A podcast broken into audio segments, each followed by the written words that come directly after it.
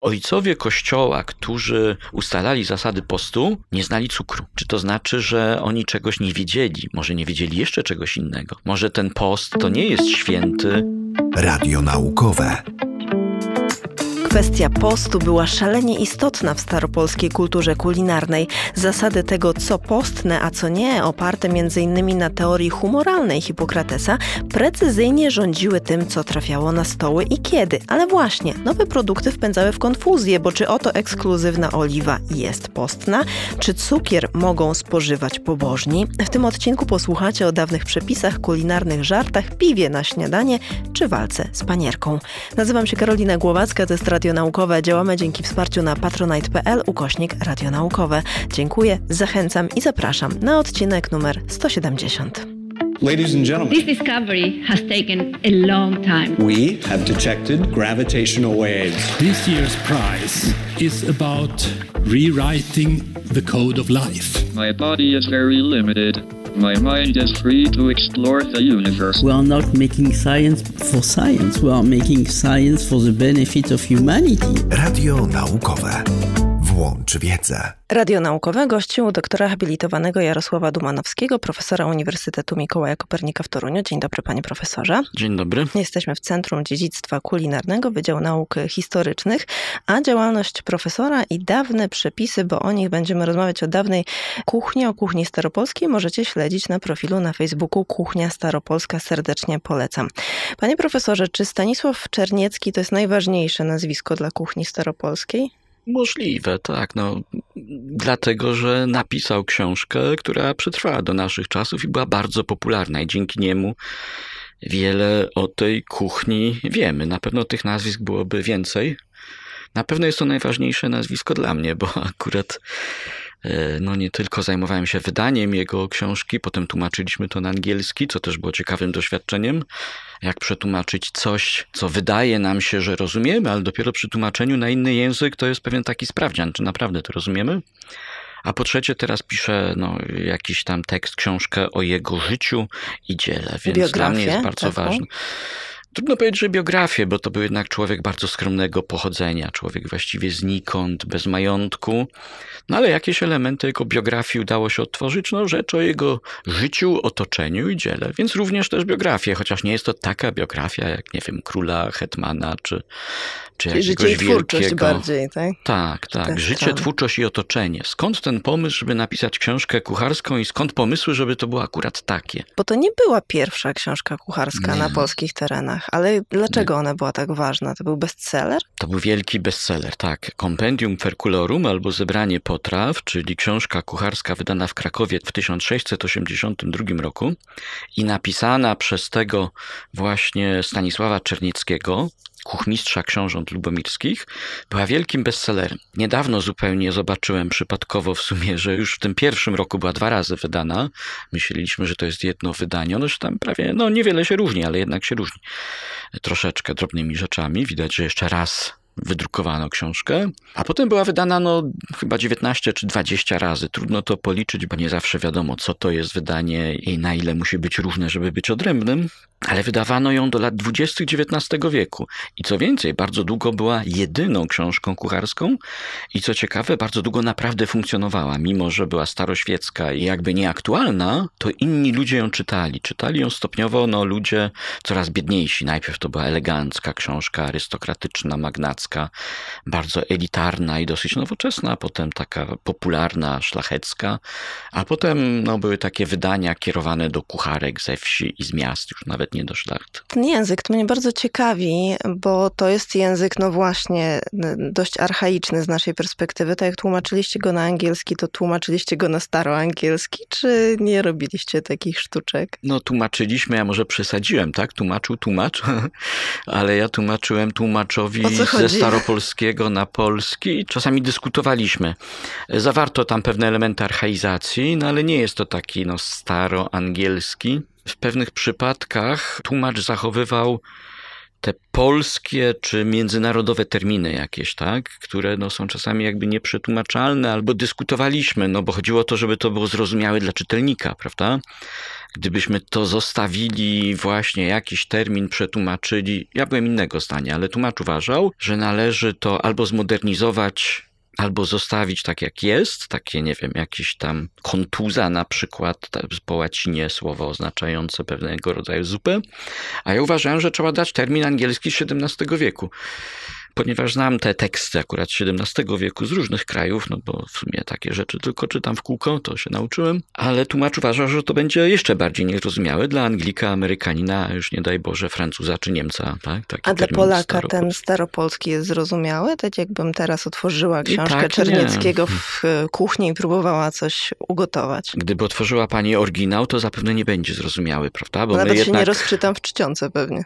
Nie od razu, nie od hmm. razu, a jak się pani odczyta, to myślę, że to jest utrudniona lektura, tak? No bo wtedy skupiamy się na literach, wyrazach. Gotykiem drukowane? Tak, tak, tak. Mhm. Pierwsze trzy wydania, te dwa pierwsze, czy to, to dawniej, jak uważano jedno, i potem z 1733 roku są gotykiem, no często niewyraźnie, odbite, źle odbite, a już kopie to źle wyglądają. Jedna z takich pierwszych wydań, to właściwie nie było wydanie, tylko w latach 90. ktoś zrobił ksero czy odbitkę z mikrofilmu i to wydał w formie książkowej, prawda? To było prawie zupełnie nieczytelne, czy bardzo trudne. Natomiast my w naszym wydaniu no, dokonujemy według jakichś tam technik, czy zasad, czy umów historycznych, tak zwanej modernizacji tekstu, tak żeby był on zrozumiały, ale nie zatracał swoich właściwości czy sensu.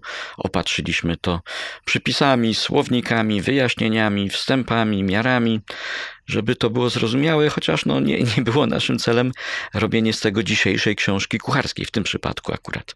W tym celu wydaliśmy to jako tak zwane sekrety kuchmistrzowskie, taką popularną książeczkę, gdzie jest 30 przepisów z Czernieckiego z moimi wstępami, wyjaśnieniami i kucharze dali swoje interpretacje już z gramami, minutami, stopniami Celsjusza i tak dalej. Ma pan pod ręką jakąś recepturę Czernieckiego, żebyśmy mogli wyobrazić Or, oryginalną, sobie... tak? Tak, tak, ja bym chciała właśnie oryginalną. Ponieważ jest ja bardzo 333, gotować, okay. no to pytanie, jaką dać? Taką zaskakującą, żartobliwą, dziwaczną. Taką, żeby gościom spadły kapcie. Ojej. Zależy skąd są goście. Bo tu bym opisał Czerninę, ale gościom z Pomorza kapcie nie spadną. No nie. Chociaż się zachwycą. Na północy jadano, na południu niekoniecznie. U niego to jest ciekawe właśnie. Jan Chryzostom Pasek, tak? taki mniej więcej rówieśnik, człowiek o podobnym przebiegu kariery, chociaż nie został kuchmistrzem, ale był żołnierzem, jak Czerniecki podróżował, walczył, stykał się z możnymi tego świata. Opisywał ze wstrętem, jak w Danii robiono kaszankę, jak lano krew do kaszy, tam jakichś podrobów i tak dalej. Czerniecki opisuje czerninę, czyli mm. no, potrawy z krwi, z octem, na słodko, z ostrymi przyprawami i zaraz potem opisuje fałszywą czerninę, czyli coś, co udaje czerninę, a jest z powideł śliwkowych, soku wiśniowego, octu, przypraw i tak dalej. Co ciekawe, jest to bardzo długa tradycja. Możemy się domyślać, że to jest właśnie też efekt pewnego wstrętu, wahania, niechęci pewnych ludzi, zapewne zwłaszcza na południu Polski ale też taka barokowa zabawa, tak? Ma dużo takich, takich coś, co naśladuje coś innego. Czyli jest wstręt do substancji bazowej, ale znowu smak interesujący, więc dobrze byłoby go odtworzyć z przyjaźniejszych składników, tak? Coś takiego. Chyba tak. W każdym razie to, co on opisał, to jest taka iluzja barokowa, tak? Ja że coś co, mhm. coś, co naśladuje, a z tym wstępem do głównego składnika sobie przypomniałem, jak kiedyś dla zabawy z kucharzem robiliśmy taki eksperyment. Gotowaliśmy, znaczy on gotował, ja jadłem czerninę, jedną prawdziwą, a drugą właśnie taką na soku i powidłach, tak żeby były prawie identyczne w smaku i w kolorze, jeszcze tak się starał. I wmawialiśmy ludziom, którzy mówili, że nie jedzą krwi, że nie mogą, że ta na powidłach jest z krwią i nie wiem, i odczuwali naprawdę bardzo nieprzyjemne jakieś wrażenia, tylko patrząc na nią albo próbując. A jak dawaliśmy im tą z krwią i mówiliśmy, że to jest, że to jest powidła, to mówili, no to, że mo można jeść, prawda, że okej. Okay. Jak ta czernina brzmi, tak? To jest jedna z pierwszych. Roślinna czernina. Ach, tę mamy dać roślinną, tak? Tak, ja bym chciała roślinną właśnie. Dobrze, więc to się nazywa potrawa czarno gotowana z powidłami, bo potrawa czarno to u niego czernina. Najpierw opisuje potrawę czarną taką no, z juszycą, czyli z krwią, a ta potrawa czarno gotowana z powidłami brzmi tak. Jelenia lubo Daniela, wieprza dzikiego, sarnę, dziką kozę i cokolwiek domowego chcesz gotować czarno, tak gotuj. Weźmij jelenia albo łosia, porąb sztuki jakie chcesz. Odważ, wstaw, nacedziwszy rosołem i octem, waż. A gdy dowiera, miej powidła przebite rozpuszczone octem. Przydaj soku wiśniowego, słodkości, pieprzu, imbieru, goździków, cynamonu. Przyważ, a daj na stół. A jeżeli chcesz, potrząśnij migdałami wzdłuż krajanymi, wprzód oparzonymi i białym cukrem. Nie wiem, czy to jest zrozumiałe, ale Te Instrukcje są dużo mniej precyzyjne niż współcześnie. Tak, to Pokrój prawda. ile chcesz, waż jak uważasz i tak dalej. to prawda. Ale czy to jest wada, czy nie, jak pani myśli? Często uważam, że to jest Nie wiem. wada, prawda? Myśli pan?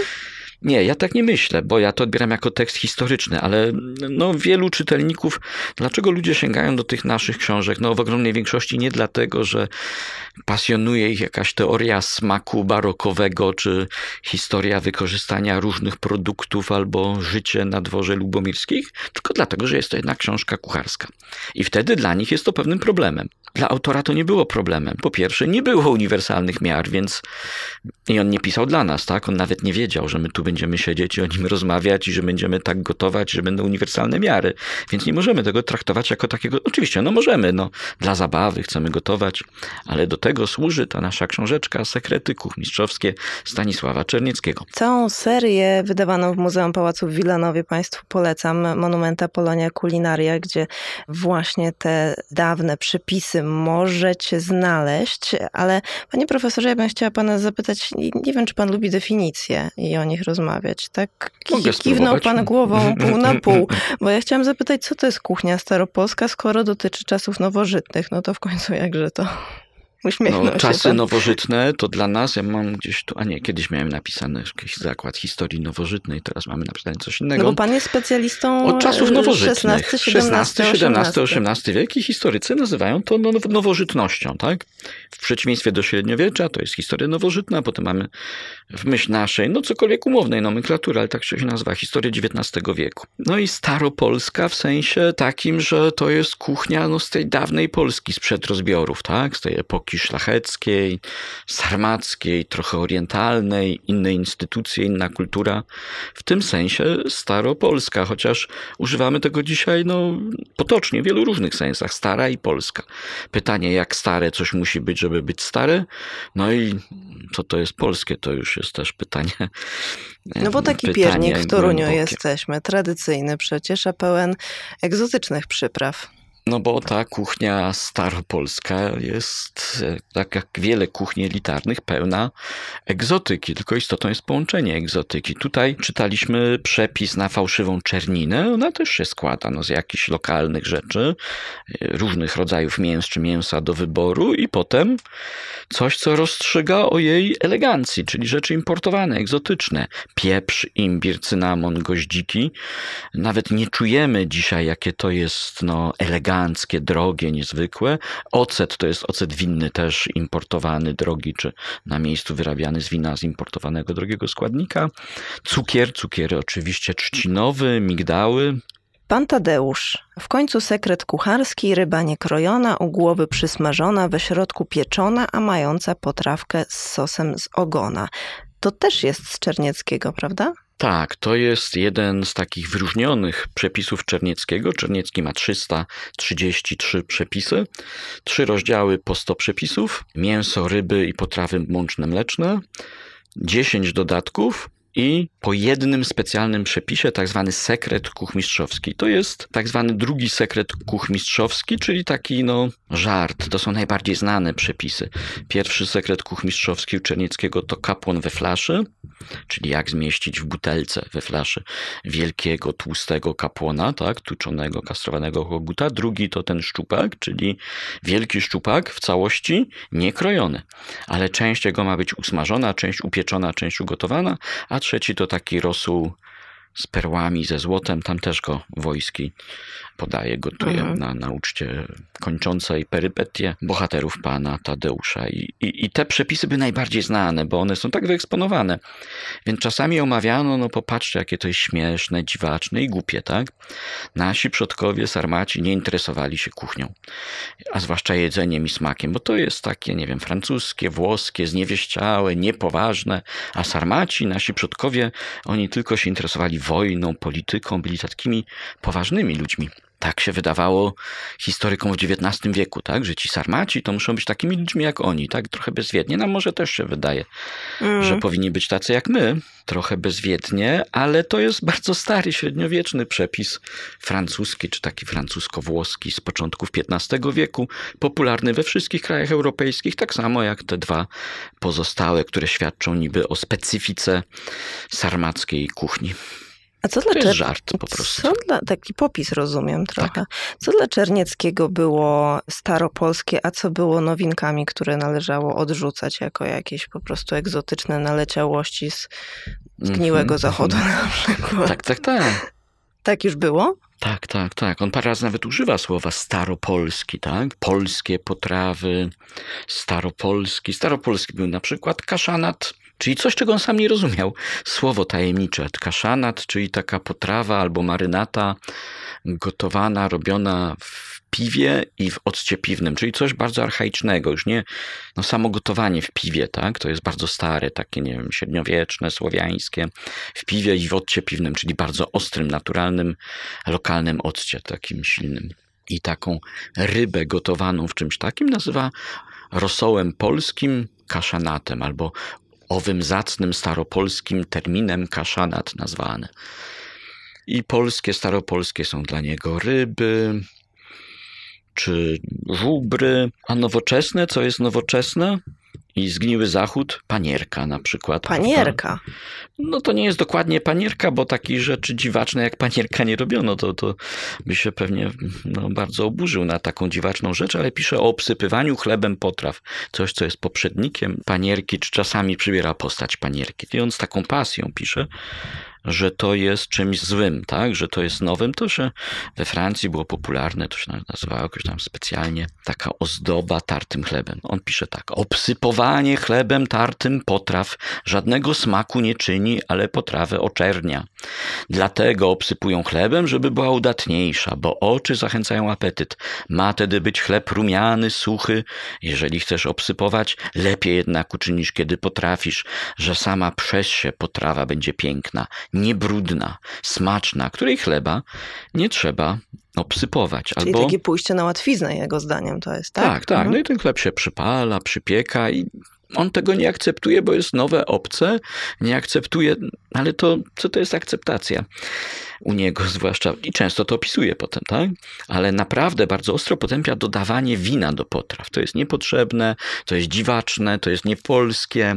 Poza tym to jest tylko wymysł kucharzy, bo oni to wino piją się upijają, oszukują, że je dodają. To taki stały motyw w takiej literaturze satyrycznej, że kucharze używają wina do potraw, bo chcą je wypić i są pijani ciągle. Ale potem on sam często dodaje wino do potraw. To nie jest takie zupełnie logiczne. On wychwala kuchnię polską, staropolską, gromi jakieś zagraniczne wpływy i ten zgniły zachód. Pisze, że polska kuchnia jest najwspanialsza na świecie i właściwie nie trzeba się uczyć żadnej innej, no bo po co? Poza takimi specjalnymi sytuacjami, kiedy są dyplomatyczne przyjęcia, no to wtedy musi być jakiś kucharz specjalista, który zna gusta ludzi, posłów, ambasadorów z innych krajów. I to jest takie dosyć typowa postawa, znana także z innych dziedzin w tamtej epoce, że jesteśmy najlepsi na świecie, mamy najwspanialszy ustrój, jesteśmy najbogatsi, najdzielniejsi, najmądrzejsi, ale no widać, że to jest raczej pewien kompleks, bo on bardzo naśladuje kuchnię francuską. Im głośniej krzyczy, że nasza jest najlepsza, tym widać, że sam to trochę mniej wierzy, albo to się ściera, prawda? No jakoś też się tym interesował. Bardzo. Jak wygląda codzienność na stołach wielmożów? O do kuchni chłopskiej jeszcze jeszcze mm, przejdziemy, też to jest pytanie, ile możemy o niej powiedzieć, ale no z racji jakości źródeł więcej można powiedzieć o tych stołach bogatszych, to jak to wygląda na co dzień? Rozumiem, że na co dzień nie robiono tego szczupaka na trzy sposoby w jednej rybie. Prawie w ogóle No, prawie nie w robiono. ogóle To nie jest, to jest robiono. trochę To jest żart, taki żart, jest przedstawienie. No to na co dzień co to było? Co jadano w tym 16, 17, 18? To są w ogóle podobne... No e, zapewne nie, no trzystulecia to no tak właśnie. co, co się je dzisiaj, czyli w XVIII, XIX, XX wieku, tak? No to... To inaczej pana Ale podejdę, mm, bo... o tym XVIII, XVII wieku mogę spróbować, chciałem powiedzieć, tylko że nie znam się na Proszę XXI. Zrozumiem. Tylko jako obserwator Podejdę pana trochę inaczej, bo czytałam, jak pan mówił o tym kiedyś, że teraz mamy mocno zunifikowaną tę kuchnię i tych Tak. składników jest mniej, a wcześniej jedzono ilościowo mniej, ale Tak. bardziej różnorodnie. Tak, to znaczy to się odnosi do zróżnicowania biologicznego i sezonowego. I to jest taki stały trend w ogóle w historii jedzenia na świecie wszędzie. No oczywiście nie, nie, nie jeden prosty taki, ale mniej więcej przez setki, tysiące lat znamy, używamy, rozpoznajemy i na końcu jemy, czy uprawiamy, szukamy coraz mniej gatunków, odmian, ras, roślin i zwierząt. Jest pewien przeciwny czynnik globalizacja, że jemy więcej egzotycznych, ale to i tak nie rekompensuje tej utraty. To jest no takie też ekologiczne zagrożenie. Gdybyśmy wyszli tutaj na łąkę, pewnie byśmy nie rozpoznali ogromnej większości dzikich warzyw, ziół, ale człowiek żyjący no, przynajmniej 200 lat temu by je rozpoznał. Zwłaszcza biedny człowiek albo, albo ktoś, kto sam przygotowuje jedzenie. Więc to jest taki motyw i tutaj mamy, no nie wiem, u szlachty, u magnatów mamy sporo dziczyzny, mamy albo dzikie warzywa, albo warzywa, które zostały zapomniane, czy są zmarginalizowane jako pewna ciekawostka, jako elitarne jedzenie dzisiaj, korzeniowe, tak, począwszy od pasternaku i rzepy, która miała wiele odmian. To był prawie, no może nie świat, ale trochę tak jak dzisiaj ziemniaki. Mieliśmy i skorzonerę, kucmerkę, taką roślinę selerowatą, jakby podobną do marchwi, tylko miała wiele drobnych korzonków i były bardzo słodkie. To znowu taki motyw, że nie chce nam się używać roślin albo innych produktów, które mają, wymagają wiele pracy przy obróbce, bo tutaj trzeba było albo je obrać starannie, niewiele zostało, albo myć ciągle i chrupać z piaskiem. Czerniecki opisuje świeżąbek bulwiasty, popie jajka, też roślinę selerowatą, która ma takie małe bulwy. Opisuje topinambur, nie opisuje ziemniaków. Czy w starszych książkach jest tego jeszcze więcej, jak są opisy wódek jakichś leczniczych,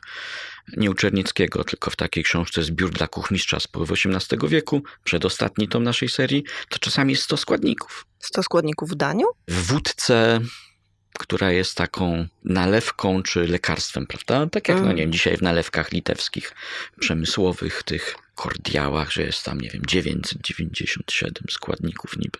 Ale dzisiaj to robi przemysł. Ja- Przepraszam, że tak pytam, Ale, może to, być to, to kilkadziesiąt, ciekawi. kilkadziesiąt składników może być w potrawie, tak, tak. Z Na przyprawami, ziołami.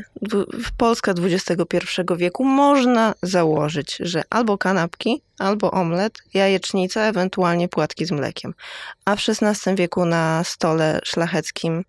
Generalnie śniadanie to jest wymysł taki, no, też historyczny. Kiedy mamy menu, to nie pojawiają się śniadania, bo to jest raczej pewna dla kogoś, kto nie pracuje. Chłopie Mhm. na śniadanie, no, kaszę, to co na, my byśmy zjedli na obiad, tylko biedniej. Kaszę, warzywa, kapustę. nie ma takiego podziału No wyraźnego. nie, nie na śniadanie coś, żeby przeżyć ileś tam godzin przy ciężkiej pracy.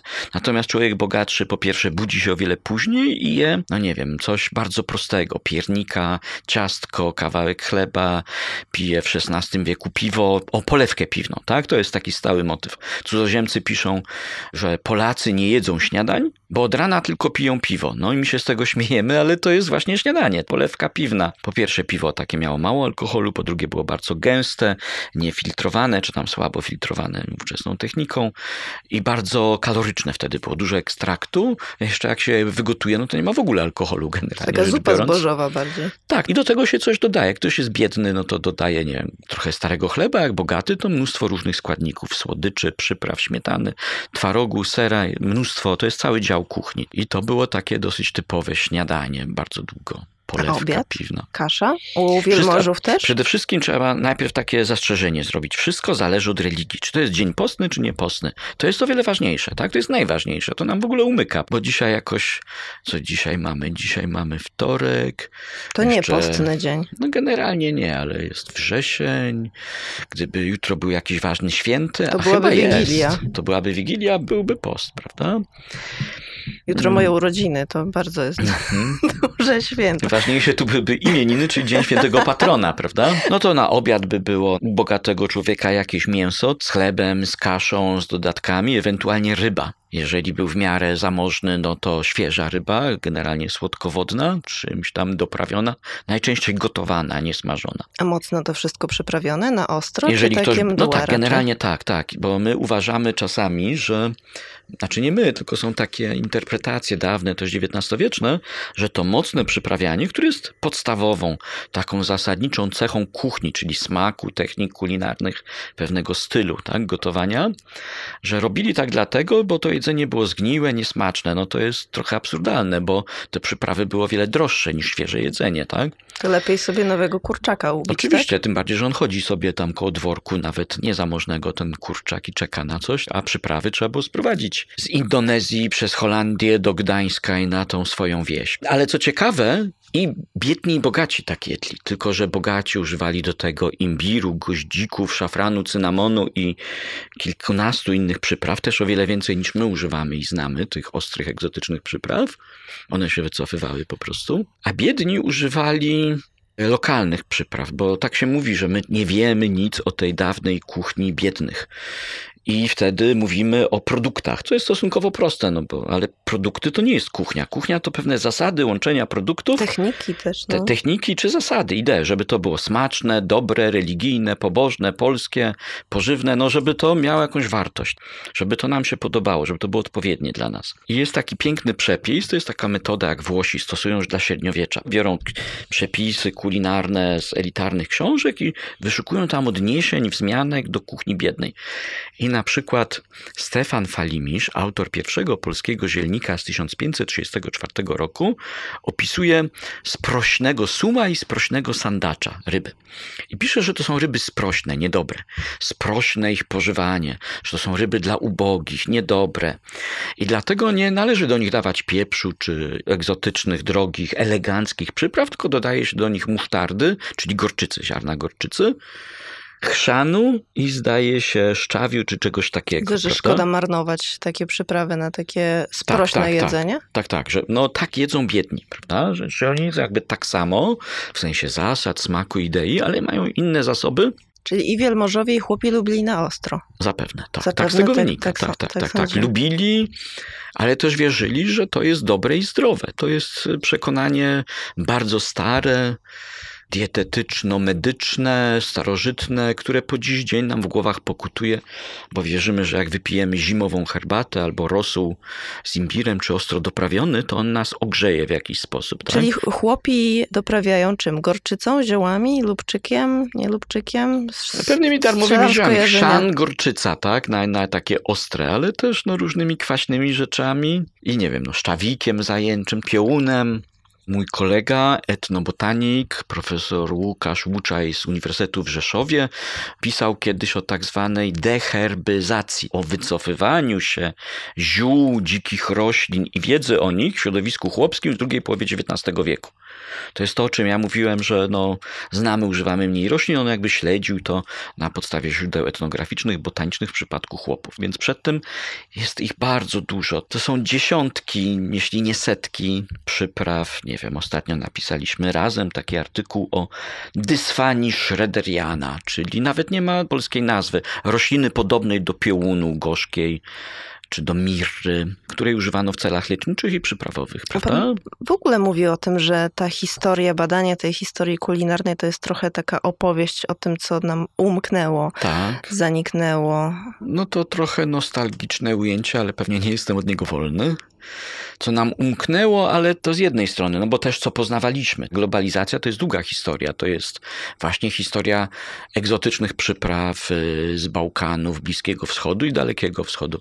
Historia poznawania, oswajania, odrzucania produktów z Ameryki. Historia produktów z Bliskiego Wschodu i z Afryki, które znalazły się w Ameryce, kawa, cukier i potem z tej Ameryki jadą do Polski. Historia, nie wiem, fasoli, która w Polsce jest grochem tureckim. Historia odrzucania ziemniaków, nienawiści do pomidorów.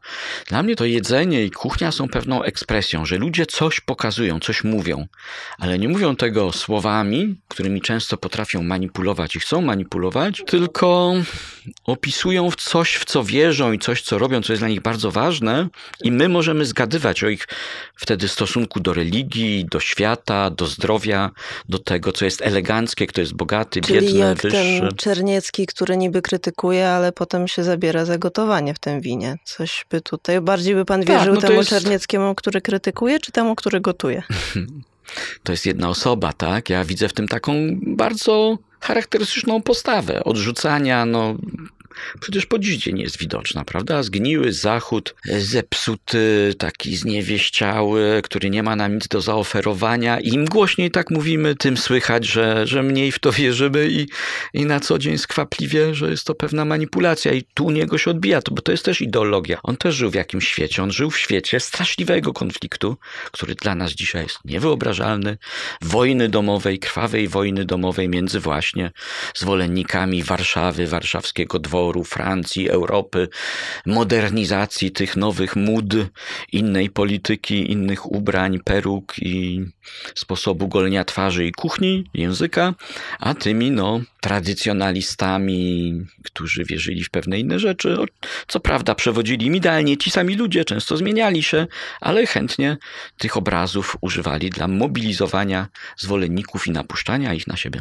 Przewinęły się takie e, słowa jak ziemniaki i pomidory i o ich karierę jeszcze pana wypytam od razu, uprzedzę tych, którzy zastrzygli uszami w tej sprawie, bo wiem, że to wiele osób interesuje, ale chciałabym jeszcze wrócić na chwilę do przypraw.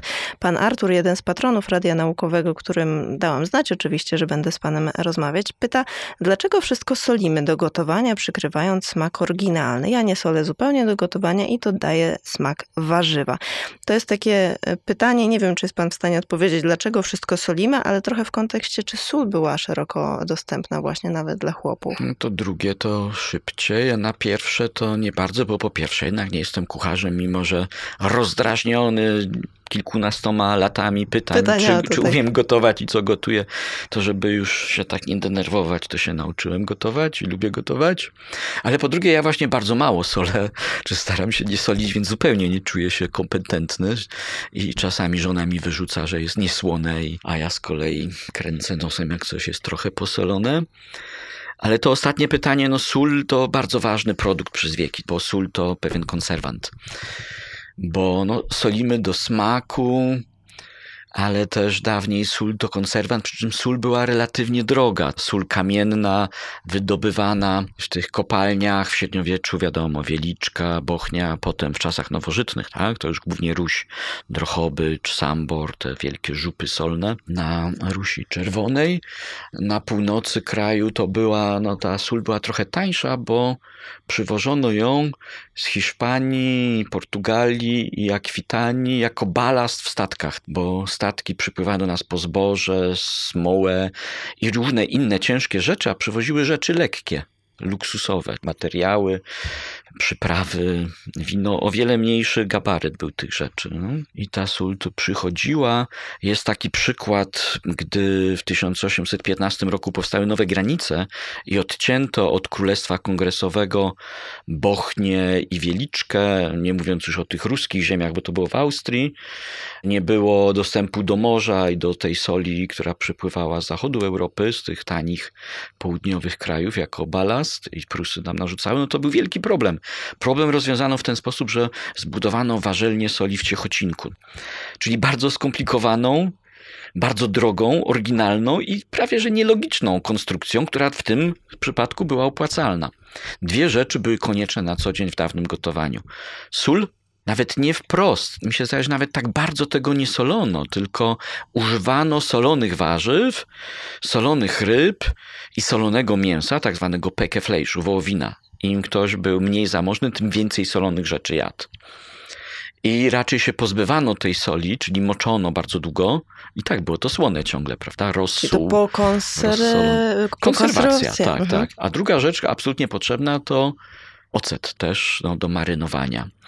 Można było nie mieć mięsa, ale sól i ocet trzeba było mieć, żeby zamarynować warzywa. Czy jak ktoś miał trochę pieniędzy, czy był troszeczkę bogatszy, mięso i ryby. Czyli ta kuchnia chłopska, która ja kiedyś y, właśnie się spotkałam z takim, nie wiem, czy mogę powiedzieć, poglądem, no ale właśnie tym, że to przypraw nie było, że nic nie było, że mdłe to wszystko takie było. Z tego, co pan Jeżeli mówi, ktoś chyba smakował, no to wie, ja nie nie. smakowałem, to nie wiem takich rzeczy. Ale z tego, co pan mówi, to jednak był dostęp i do soli, i do właśnie przypraw również y, mocniejszych. Musiał być. Musiał bez być. tej soli, no nie było. Są jakieś sposoby kiszenia kapusty bez soli, marynowania, ale one są trudne, niepewne, są opisywane. No bo mi się zdaje, że takie ogólne stwierdzenia oparte na naszym wrażeniu czy na wyliczeniu produktów, one nie dotyczą kuchni. One dotyczą tego, jakie produkty ktoś tam gdzieś wymieniał. No. A kuchnia, tak wiem, to łączenie i absolutnie. No.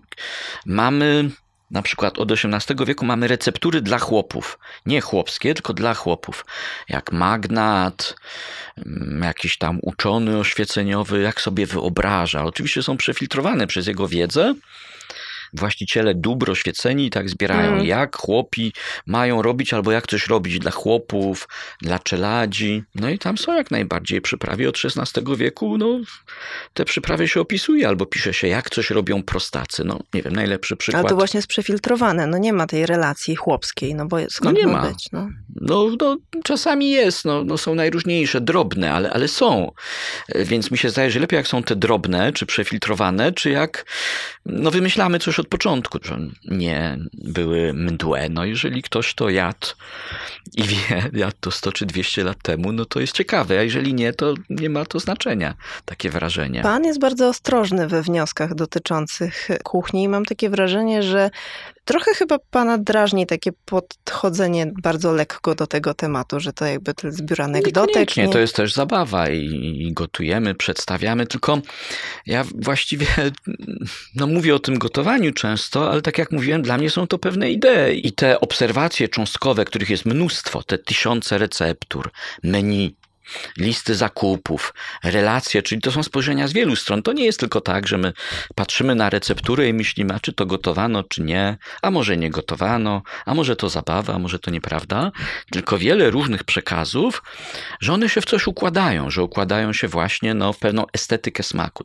I że to robią ludzie takie badania w wielu krajach.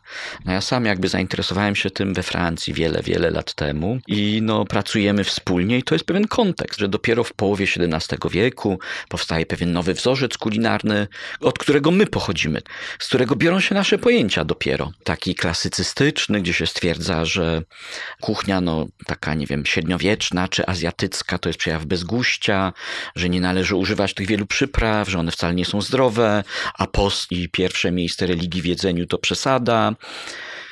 Wypracowuje się pewne techniki kulinarne, które my znamy, są podstawowe, banalne do dzisiaj, typu redukcja, typu zasmażka, To tak. są nowe rzeczy? One zawsze były znane, ale stają się ważne, nadaje się im wartość i powszechne od połowy XVII wieku. Więc czy to jest nowe, czy nie? Mhm, mhm, Wtedy to nowe. mhm, mhm. Ja jestem historykiem, czyli mówię o jakimś określonym czasie i wtedy w tym kontekście ten Czerniecki, on na coś odpowiada. On nie odpowiada na nasze wyobrażenia.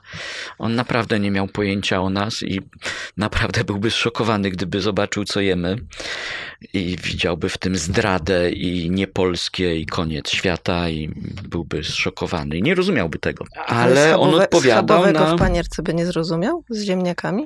Zapewne nie. Po pierwsze, nie znał ziemniaków, nie jadł ziemniaków.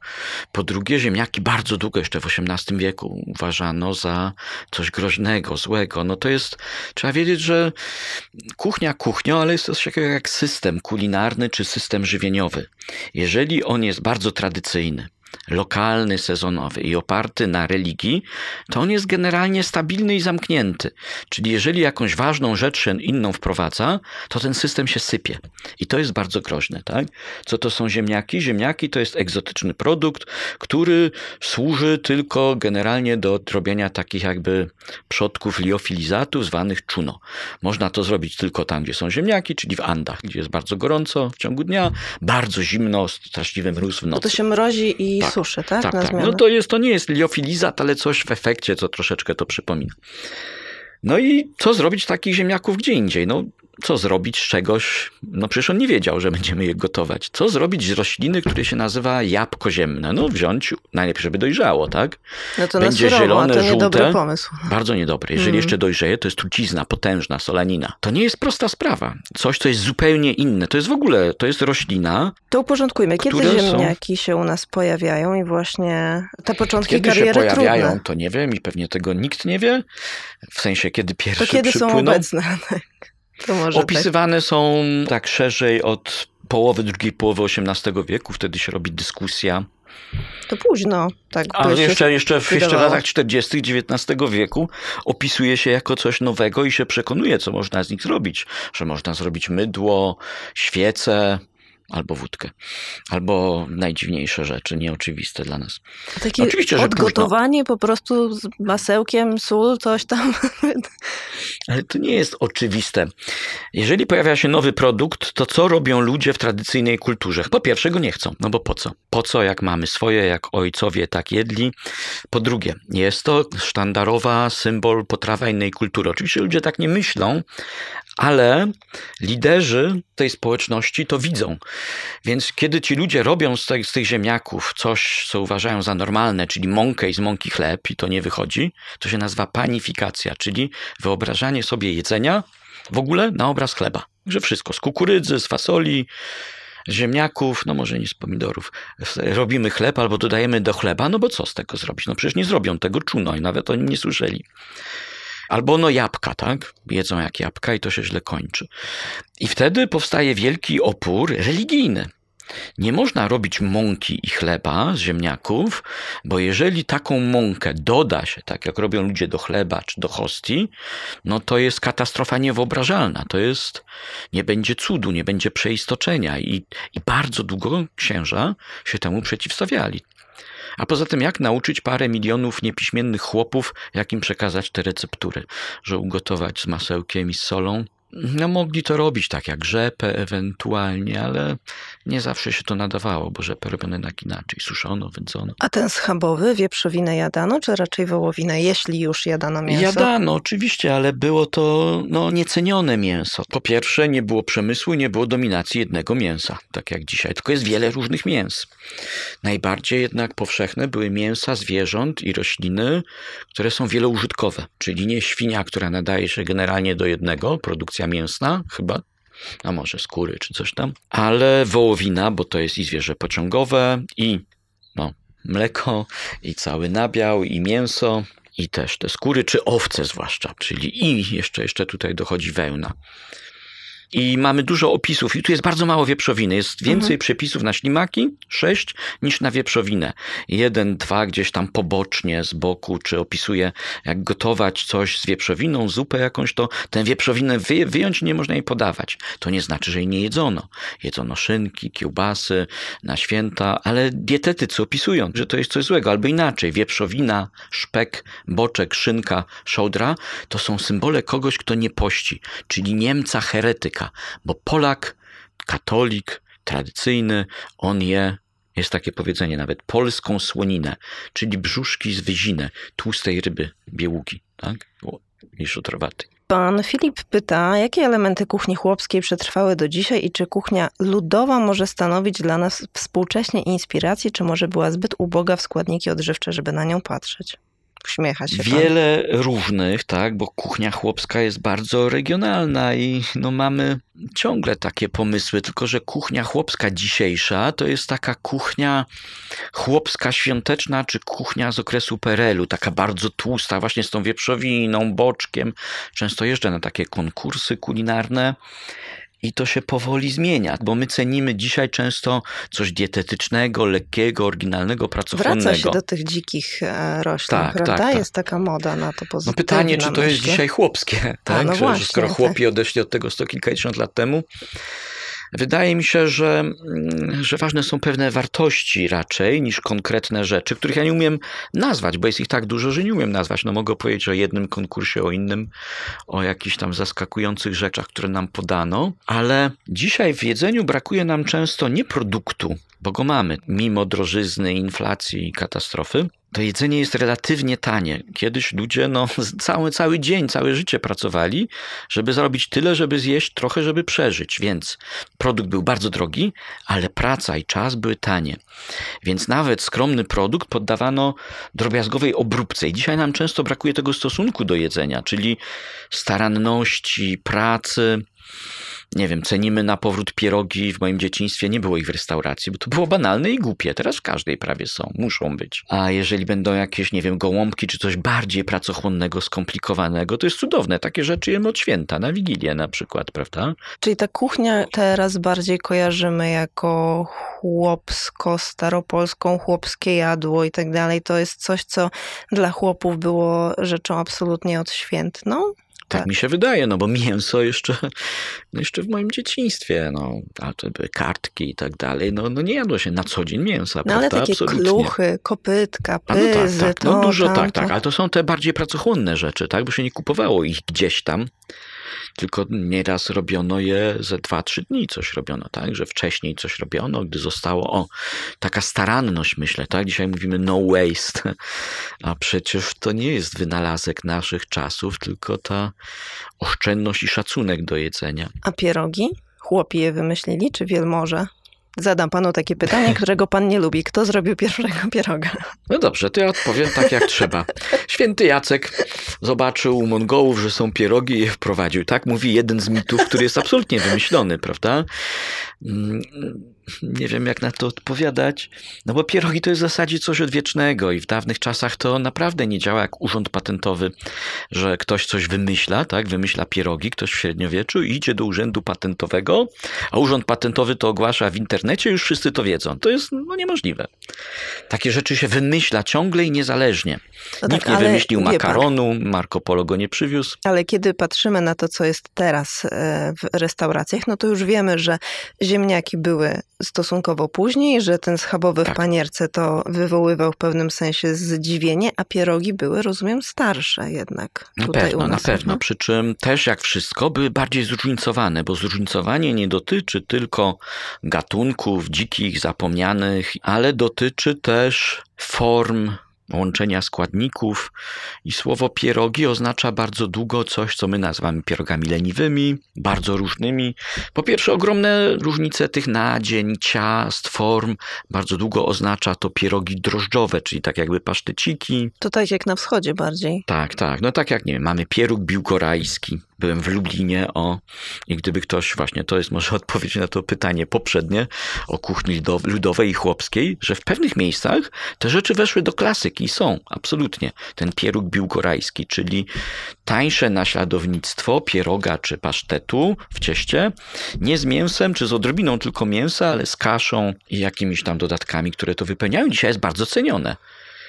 A wracając do pytania o pierogi, to na konkret, no nie wiem, Czerniecki opisuje pierogi z nerką cielęcą na przykład, albo pierożki z różnymi konfiturami na słodko.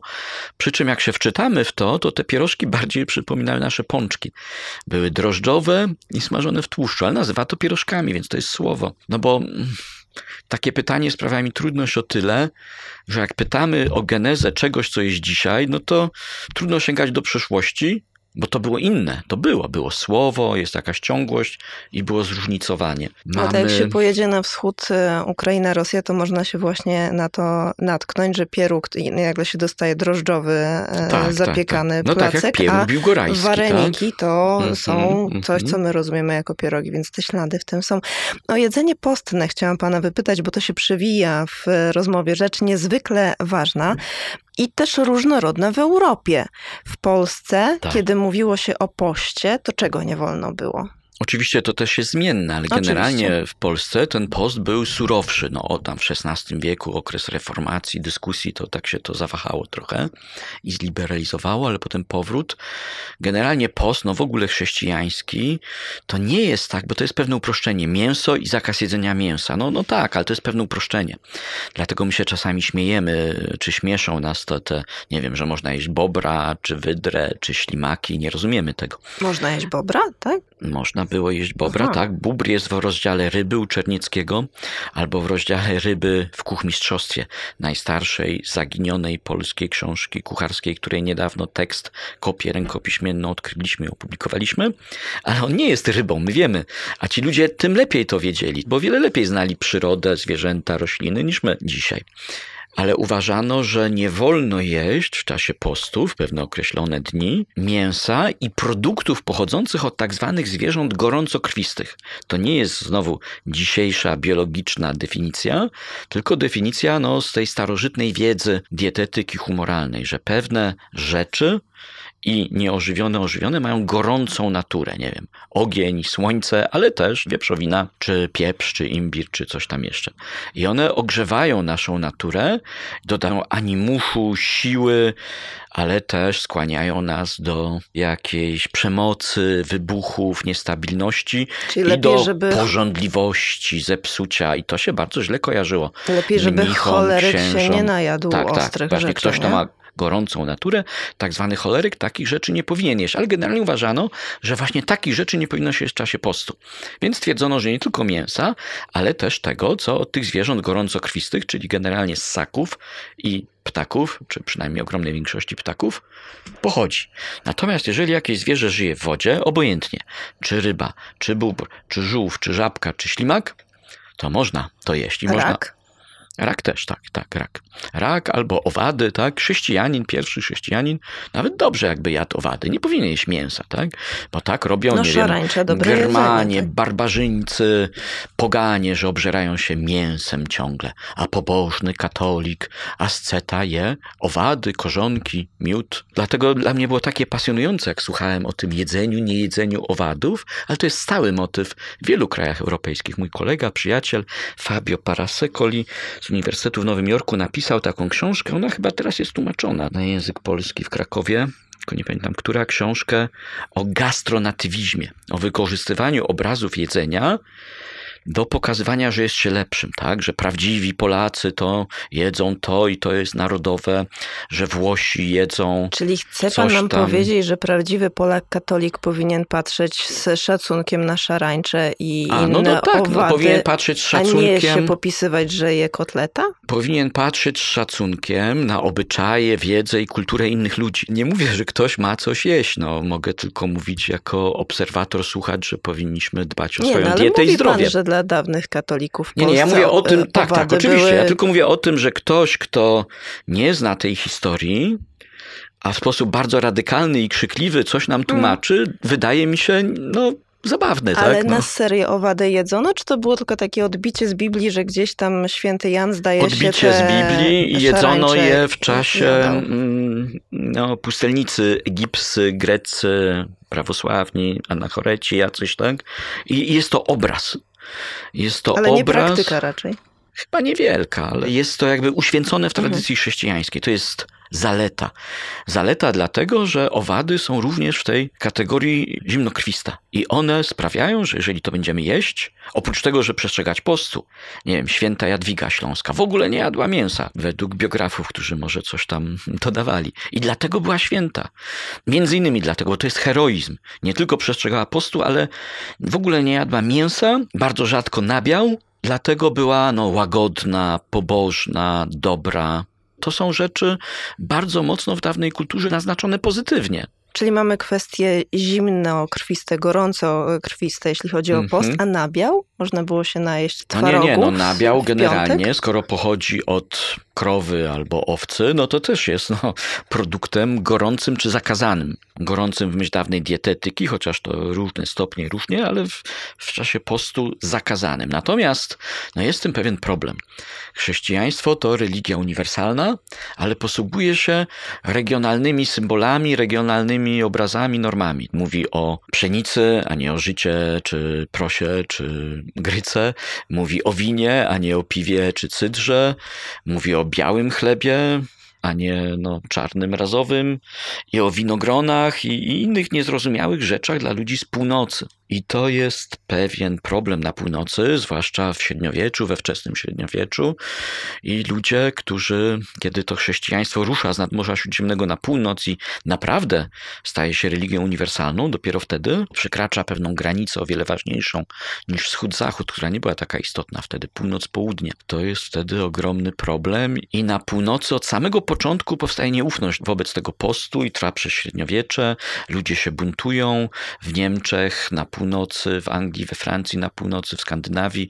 Uzyskuje się zwolnienia i nabiał się stopniowo dopuszcza, przynajmniej w sobotę, przynajmniej w środę, no bo post, my nie wiemy, co to jest post dzisiaj tak naprawdę. Piątek, Wielki Piątek, Środa Popielcowa. Dawniej post to trzy dni w tygodniu, regularne, środa, piątek, sobota, Wigilie ważniejszych świąt, co najmniej kilkanaście, Wielki Post 40 dni, a w wczesnym średniowieczu o wiele więcej. Z pół roku się tego zbierało. Zapewne tak, nie jesteśmy w stanie tego wyliczyć, bo to zależy od układu dni kalendarzowych i tych pół roku, bo niektóre święta są ruchome, jak wiemy, więc to nie sposób tego wyliczyć. No, to są bardzo skomplikowane rzeczy, chociaż nie wiem, czy o komplikacjach powinien mówić, a na przykład Wigilia. To jest prosta sprawa. Wigilia Bożego Narodzenia. To znamy, to kojarzymy.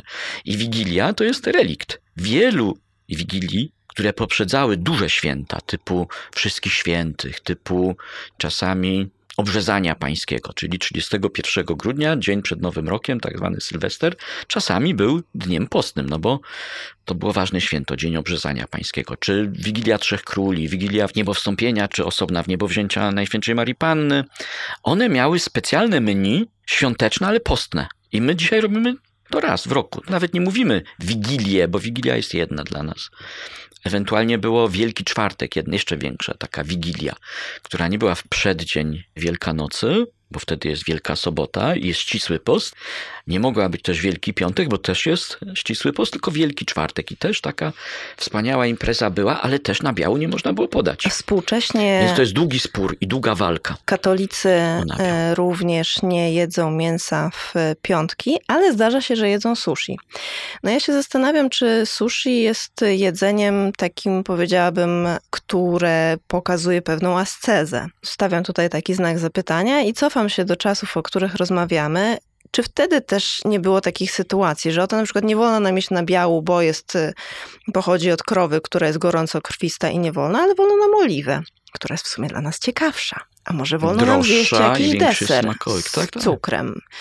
Albo tę rybę zrobić na trzy sposoby, w szalony sposób, albo tego raka.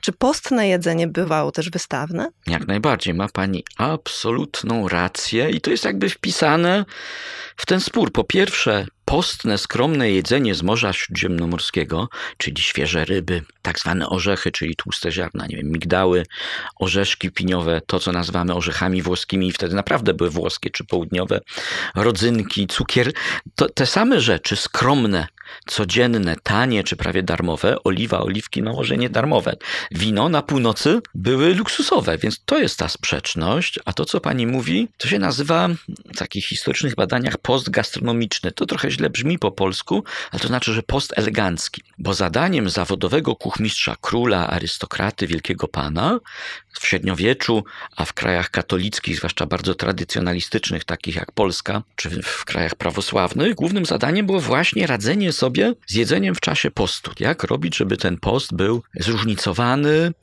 Czyli żeby tak jak, no bo to pani pytanie o sushi, no formalnie rzeczywiście respektuje się post, no bo w tej logice, skoro tam nie ma mięsa zwierząt gorącokrwistych, ssaków, ptaków, nabiału, słoniny czy czegoś tam jeszcze, to jest okej, no ale oczywiście to burzy No ide- nie jest to ideał, ducha, wodą, tak? tak? Mhm. E, ducha postu i sobie zdawano z tego sprawę od zawsze. Jest taka piękna historia święty Wincenty a Paulo, twórca zgromadzenia misjonarzy, takich, którzy w XVII wieku mieli odnowić religię, musiał interweniować nawet w Warszawie. Gdy w Warszawie był francuski dwór, Ludwika Maria Gonzaga, Maria Kazimiera, to było tam dużo Francuzów i to starcie kuchni francuskiej, która no, odrzucała ostre przyprawy, ale też łagodziła post, z kuchnią polską tradycyjną, było no, zaskakujące i drażniące, było konfliktowe dla dwóch stron. Tu nie chodziło tylko o smak, jedzenie i takie zdawałoby się banalne rzeczy, ale także o religię.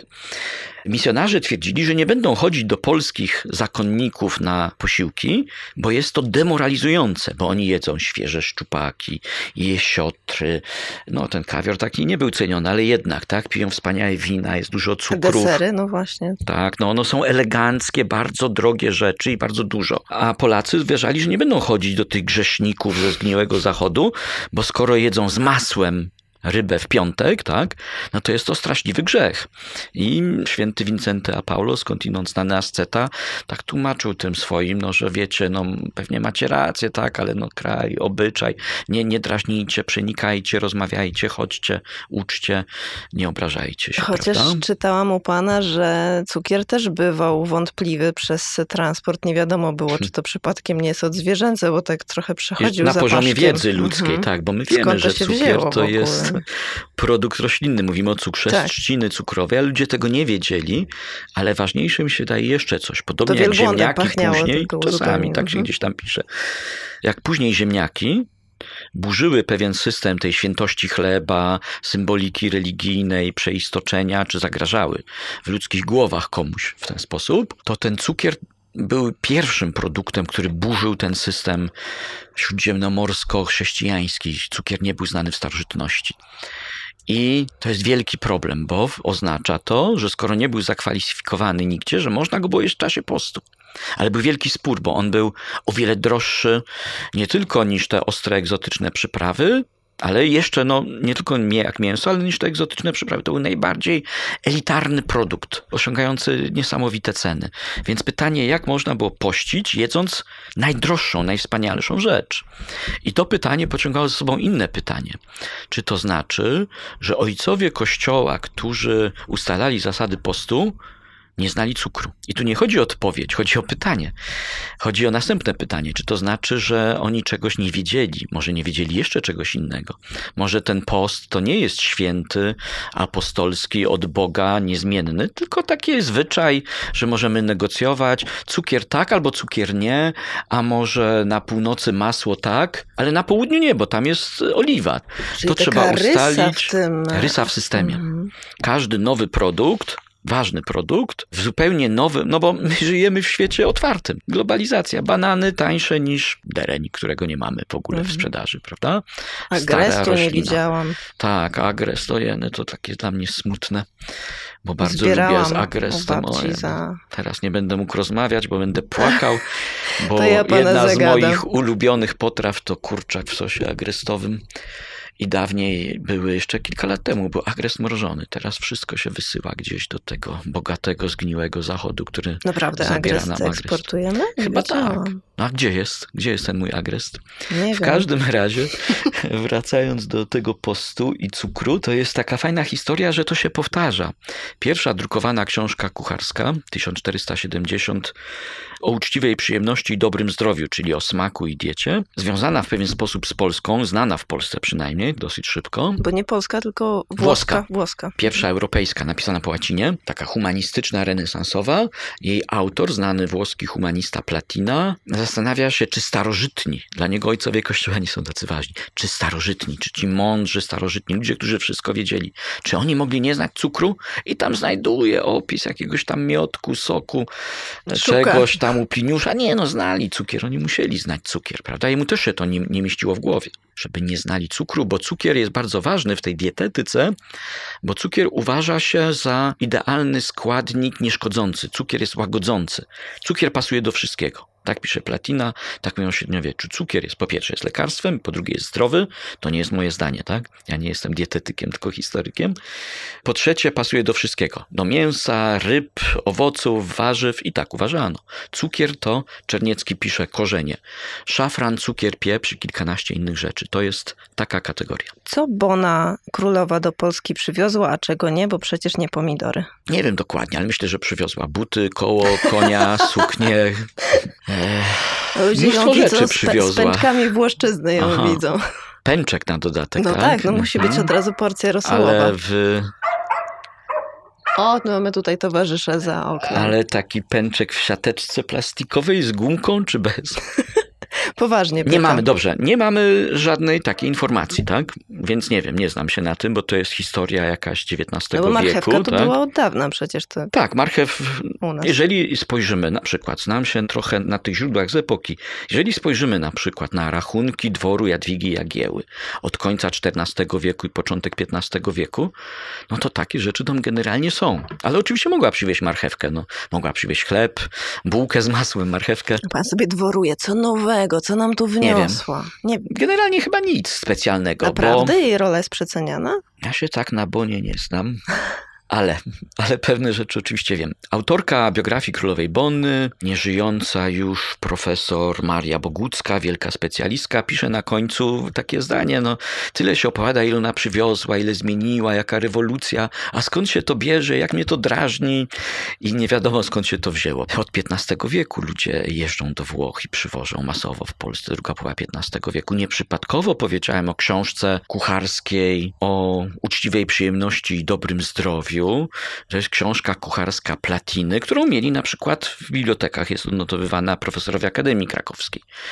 Jeden z przyjaciół Platiny, czyli autora tej książki, i bohater książki kucharskiej, on, on jest tam opisany. Ktoś, kto jakby współtworzył ją trochę, bo ona opisuje pewne zebrania, gdzie humaniści jedli, pili i gadali. To ostatnie ich zgubiło. Dlatego ten Kalimach musiał uciekać do Polski. Był bardzo ważną osobą polskiego, no nie wiem, prekursorem renesansu. No i to funkcjonuje od drugiej połowy XV wieku, czy wcześniej w Polsce. Natomiast, natomiast na pewno nie były to ani pomidory, choćby dlatego, że nie było ich we Włoszech wtedy jeszcze. Przecież ona przyjeżdża kilka lat przed wyprawą Pizarra. A tak się zastanawiam, skąd są te rzeczy, bo to mnie pasjonuje tak naprawdę, tylko mnie pasjonuje konstrukcja mitu. Bardzo trudno znaleźć taki mit, skąd się bierze.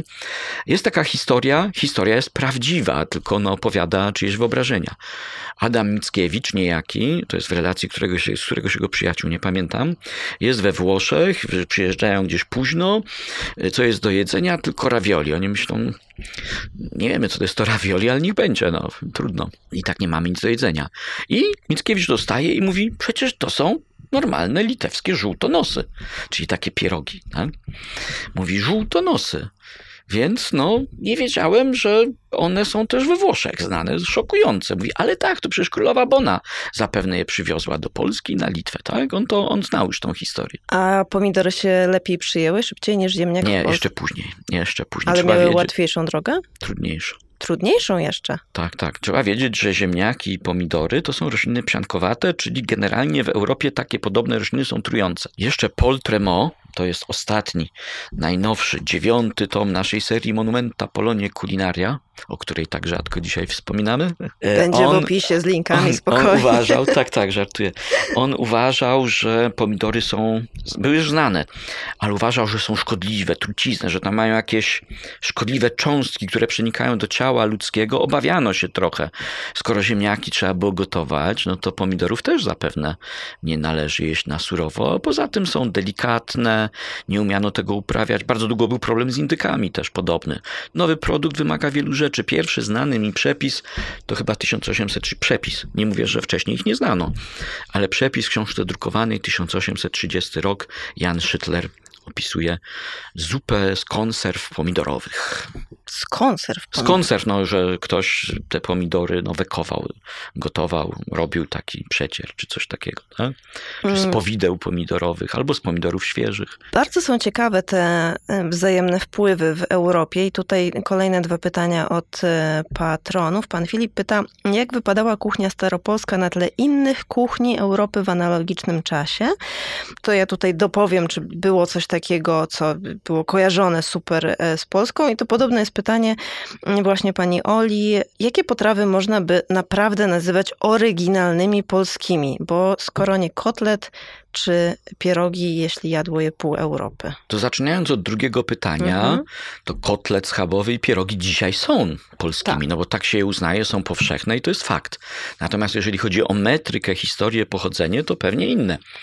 A to pierwsze pytanie, kuchnia polskiej na tle kuchni europejskiej, no to znowu jest oglądano długa się na historia. nie? Właśnie tak, właśnie tak. To jest, zwykle jest tak, że jeżeli jakieś państwo, ludzie są znani, wzbudzają ciekawość, są jakimś punktem odniesienia, no to się naśladuje, nie wiem, to chcemy coś wiedzieć o tym kraju, o tych ludziach i interesujemy się różnymi kwestiami, w tym jedzeniem. Jest nawet pewna moda. Kuchnia polska bardzo długo, jeszcze w XIX wieku, była jedną z głównych kuchni europejskich, tak? No bo to był duży kraj, nawet jak go nie było w XIX wieku.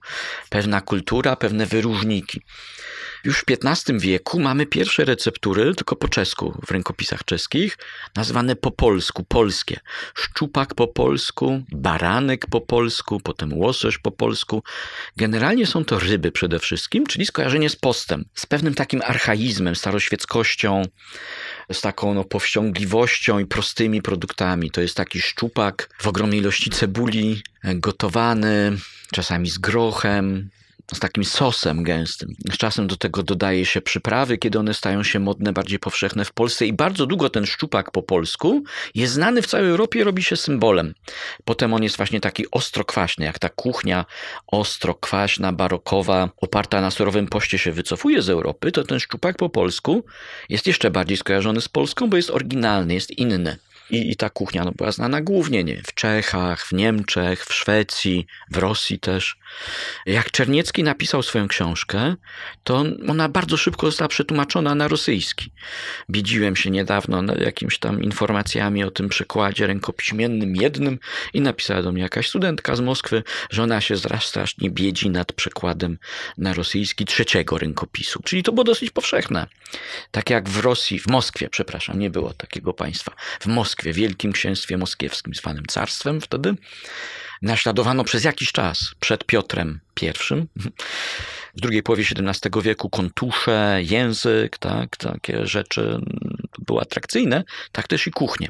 Gdy Czerniecki wydaje swoją książkę, ambasador księcia Toskanii pyta się ludzi, co to za książka, co to za człowiek, co tam jest. Proszę natychmiast tę książkę muszę dostać, wysyłamy księciu, on, on chce wiedzieć, co je, jedzą ludzie w tym sławnym narodzie, gdzie Jan III Wielki, jest to rok przed odsieczą wiedeńską, ale już wielki, słynny władca, największy, największe triumfy to 30-40 lata, połowa XVIII wieku we Francji, kiedy jest wielka moda, kiedy królową tylko- Francji Mhm. jest Maria Leszczyńska, córka Ach. króla Stanisława i najwięksi kucharze francuscy w najsłynniejszych książkach kucharskich opisują potrawy a la Stanislas, czyli dla króla Stanisława, w stylu Stanisława, a la Polonaise, po polsku, po warszawsku, po krakowsku, czy jakieś inne i one, one jakby się tak łączą z czasem. Od razu wstawiają w w piórkę, jak pan to mówi. Tak, Tak, tak. Ponieważ przygotowujemy film Historia Kuchni Polskiej, to jeden specjalny odcinek cały poświęciliśmy właśnie temu i byliśmy już i w Nancy. O, w Nancy po dziś dzień. Najwspanialsza restauracja w Nancy. W takim mieście, tak? Gdzie jak wsiadłem do taksówki i taksówkarz, który nie był zbyt miły, nie wiem czemu, jak usłyszał, że to Jarosław zamawiał i mówi z Moskwy czy z Petersburga, mówię nie, no to zrobił się miły nagle. I mówi, a wie pan, że tu był taki król Stanisław? Mówię, wiem, no. Był na, na dworcu, wiem. na dworcu był, bo rzeczywiście pierwsza rzecz na dworcu, tak?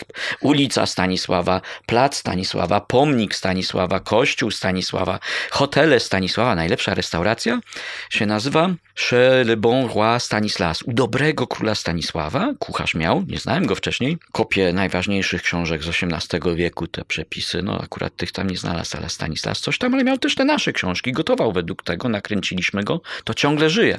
Pytałem się, gdzie się tego nauczył, a on mówi w liceum gastronomicznym imienia króla Stanisława. Oczywiście, gdzie się miał nauczyć.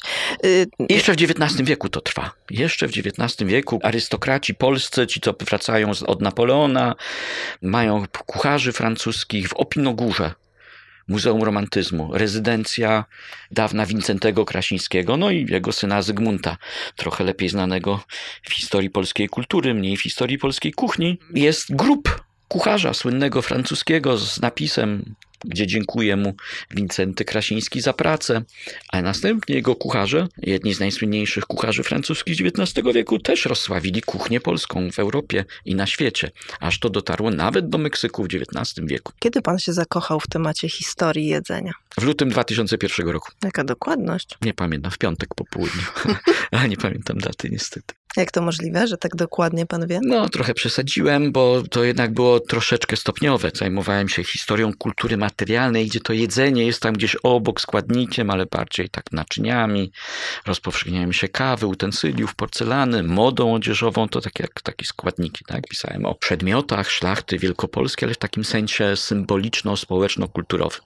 Dlaczego szabla jest bardzo ważna i droga na początku XVIII wieku, a na końcu XVIII wieku jest nieważna, połamana leży na strychu, a ważna jest, nie wiem, maszyna do robienia doświadczeń elektrycznych. I przypadkiem, jak się tym zajmowałem, byłem we Francji, to trafiłem na seminaria Jeana Louisa Flandrena, nieżyjącego, jednego z twórców kilku takiej kulturowej historii jedzenia i poznałem bardzo wielu młodych wówczas kolegów, którzy teraz są mniej młodzi i na różnych uniwersytetach pracują i zajmują się tą tematyką i często współpracujemy. Jak to jest być historykiem czegoś tak ulotnego jak smak?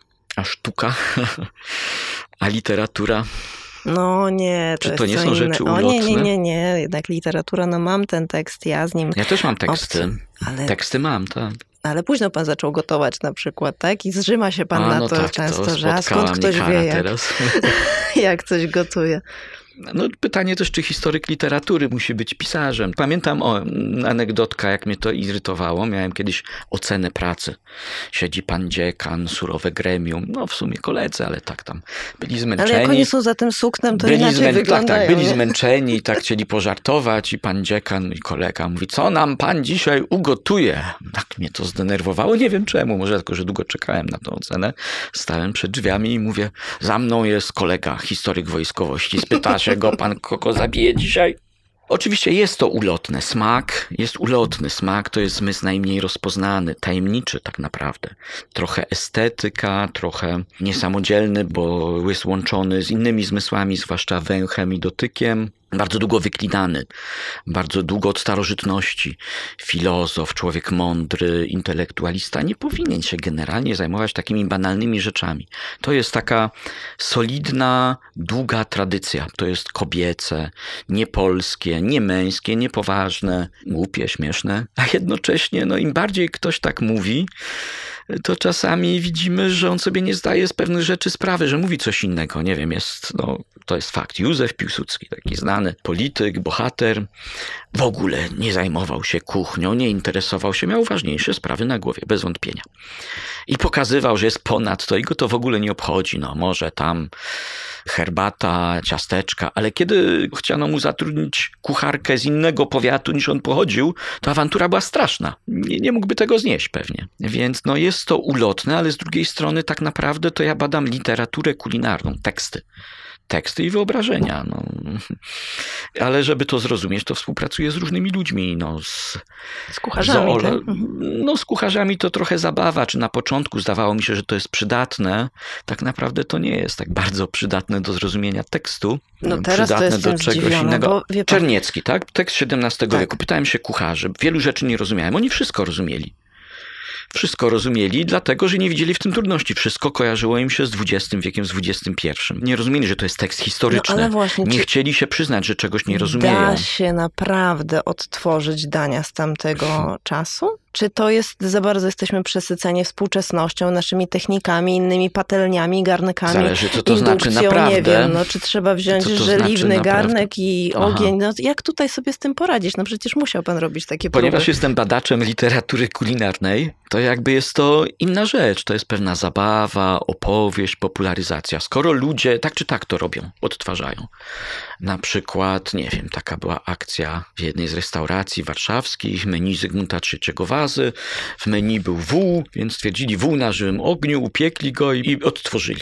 Więc gdybyśmy wzięli jakąś recepturę z czasów Zygmunta III, na przykład receptury kuchmistrzowej koronnej żerońskiej, które ogłosiliśmy w ósmym tomie naszej serii Monumenta Polnie Kulinaria, byśmy byli wiele kroków bliżej. Oczywiście mówimy, że produkty były inne, no ale wtedy można spytać, a jakie inne? Na czym ta inność polegała? To nic nie znaczy. No, jeżeli to jest dzisiaj pasja jakichś wielu ludzi, chcemy tę historię przeżywać, przebieramy się, oglądamy. Ja odtwarzam historię, na przykład robiąc tego kurczaka z agrestem mojej mamy, pierogi normalne ze słodką kapustą, a nie zgniłą, prawda? Jaką zgniłą. Kiszoną, to tak ludzie jedzą może. większości.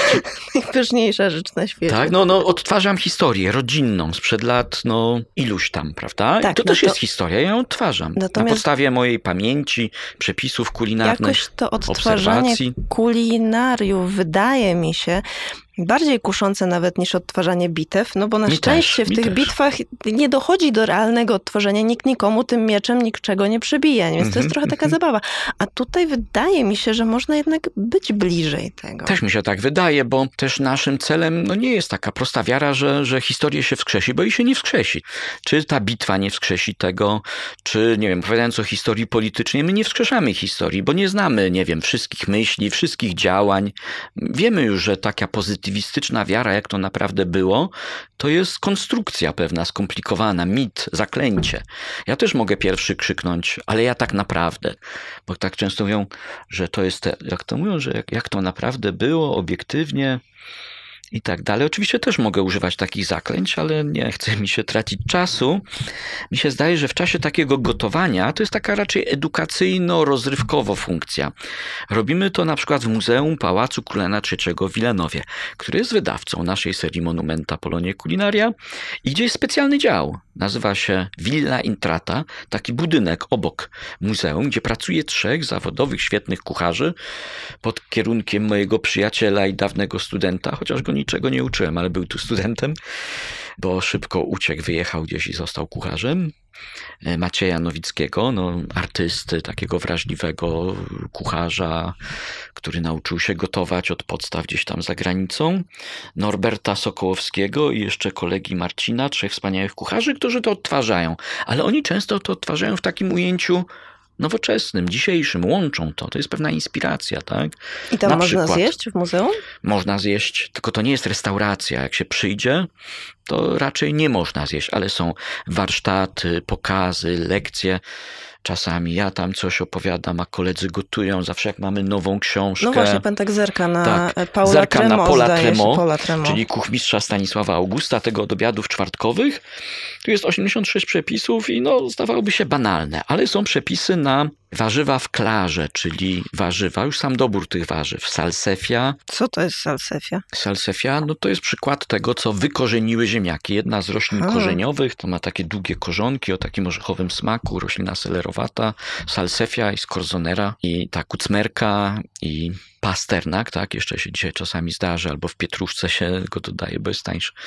Wiele takich roślin, prawda, zostały zapomnianych, zmarginalizowanych, czy uznanych za banalne. Rzepa, chociaż to nie jest korzeń, ale uznawane jest za warzywa korzeniowe, czy brukiew, to właściwie to samo. I takie warzywa korzeniowe, skądinąd zdrowe, prawda, i tanie ciągle jeszcze. Przynajmniej, no tutaj jest co, pietruszka, bulwy, czyli topinambur, pasternak, marchew, ale też jabłka, inne jarzy, jarzyny, żeby trochę podgotować leciutko i smażyć w klarze, czyli w takiej jakby tempurze, cieście naleśnikowym, tylko ona jest trochę podkręcona z jakimiś przyprawami, winem i już powstaje danie niezwykłe, zobaczmy. Stosunkowo proste, A stosunkowo tanie. najlepsze. No właśnie, właśnie. I teraz często to koledzy tam podają do różnych rzeczy, bo to oni to zrobili troszeczkę na, jak mieliśmy promocję tej książki Przepisy Paula Tremo w zeszłym już roku, to zrobili coś takiego, spodziewając się, że to jest tylko taki dodatek, taki dodatek skrobiowy, a to była, fur- to wzbudziło furorę. Często większą niż kurczaczki, które zrobili, to, to był jakiś specjalny mini kurczak, taki, ojej, aż się wzruszyłem, no widzi pani. Smak to nie jest rzecz ulotna, bo smak jakoś tak się nam z tą pamięcią, wspomnieniami, dlatego, że jest pewnie niesamodzielny, już nie będę przypominał Prusta i jego Wszystkie się jego, to tak, tak, to wyświetliło, zawsze tak. się przypomina to skojarzenie, ale to ten jeden z przykładów. Często lubimy, pamiętamy coś, co jedliśmy kilkadziesiąt lat temu, na przykład ja. To zaryzykuję. Czy jest coś z kuchni staropolskiej, jakiś przepis, który pan spróbował, nauczył się i wprowadził do rodzinnej gomyni? Hmm. Robię bardzo proste rzeczy. Chwaliłem się, że umiem gotować, ale to jest taka umiejętność nabyta od podstaw. To jest zresztą stopniowalne też, to, to Pewne znaczy umieć elementy. gotować. Tak. No ja szukam raczej tego, co jadłem w dzieciństwie. Staram się przywrócić w domu te pierogi ze z normalną, słodką kapustą. Mm, A mogę zapytać, Pewne skąd pan elementy. jest? Z, tutaj Ja? z okolic Torunia, czy nie? No, Z okolic Torunia, można powiedzieć. Mieszkałem w Bydgoszczy, urodziłem się w Koronowie pod Bydgoszczą, ale z Bydgoszczy, można powiedzieć. Natomiast to jest skomplikowana historia, bo moja rodzina przyjechała krótko po wojnie, częściowo z Syberii, częściowo spod Tarnopola i tam właśnie na tej zachodniej Ukrainie dzisiejszej takie rzeczy jedzono, więc to była taka historia. Pewne rzeczy tak dopraw, starałem się doprawić, ale no z kolei no nie wszystkim w rodzinie to smakuje, więc dlatego często starałem się tak dopra- doprawić. Bardzo lubiłem używać tych ostrych przypraw do różnych rzeczy, nie? Do, i do mięs, i do, i do ryb, ale przestałem, bo to nie jest tylko dla mnie. A piwo jałowcowe pan lubi? No kiedyś piłem piwo jałowcowe w sensie takim historycznym, to jest napój niskoalkoholowy z samego jałowca, czyli tak naprawdę nie piwo, nie napój zbożowy, nie napój ze słodu, tylko takie jakby wino, oczywiście to też nie jest wino. Kiedyś piłem, natomiast mówiąc o piwie, przypomniało mi się nagle, że teraz przeprowadziliśmy szereg doktoratów, to może jest pasjonujące właśnie. Teraz mamy nowego doktoranta, pracuje ze mną pan Bartłomiej Karnasiewicz, który ma pracę o renomie piwa w drugiej połowie XVIII wieku, a on jest no, piwowarem domowym, pasjonuje się tym i odtworzył na przykład takie piwa według receptur z połowy XVIII wieku, z tej książki Zbiór dla kuchmistrza, takie ziołowe, goździkowe i to było bardzo ciekawe, tak, to, to jest fajne.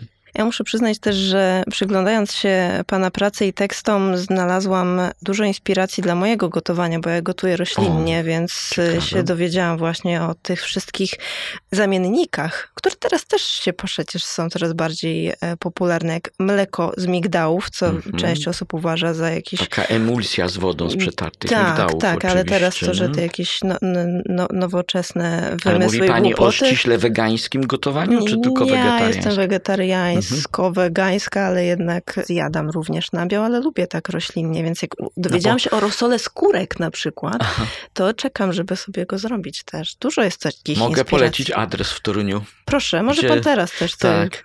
Niedawno jedliśmy cudowny i to jest właśnie kolega, który też się tym inspiruje. Zapomniałem o nim, mój przyjaciel. Filip Malinowski, restauracja Chwast Prast, restauracja wegańska, Brzmi jak jednocześnie... moje miejsce dla mnie. Tak, niedaleko. Jednocześnie taka, no jak to się nazywa, praca społeczna? Nie, jak to się nazywa, zakład pracy społecznej.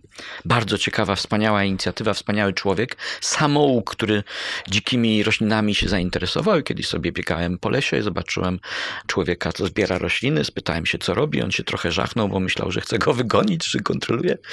Ale się zaprzyjaźniliśmy i niedawno podawał rosół skórek, coś wspaniałego.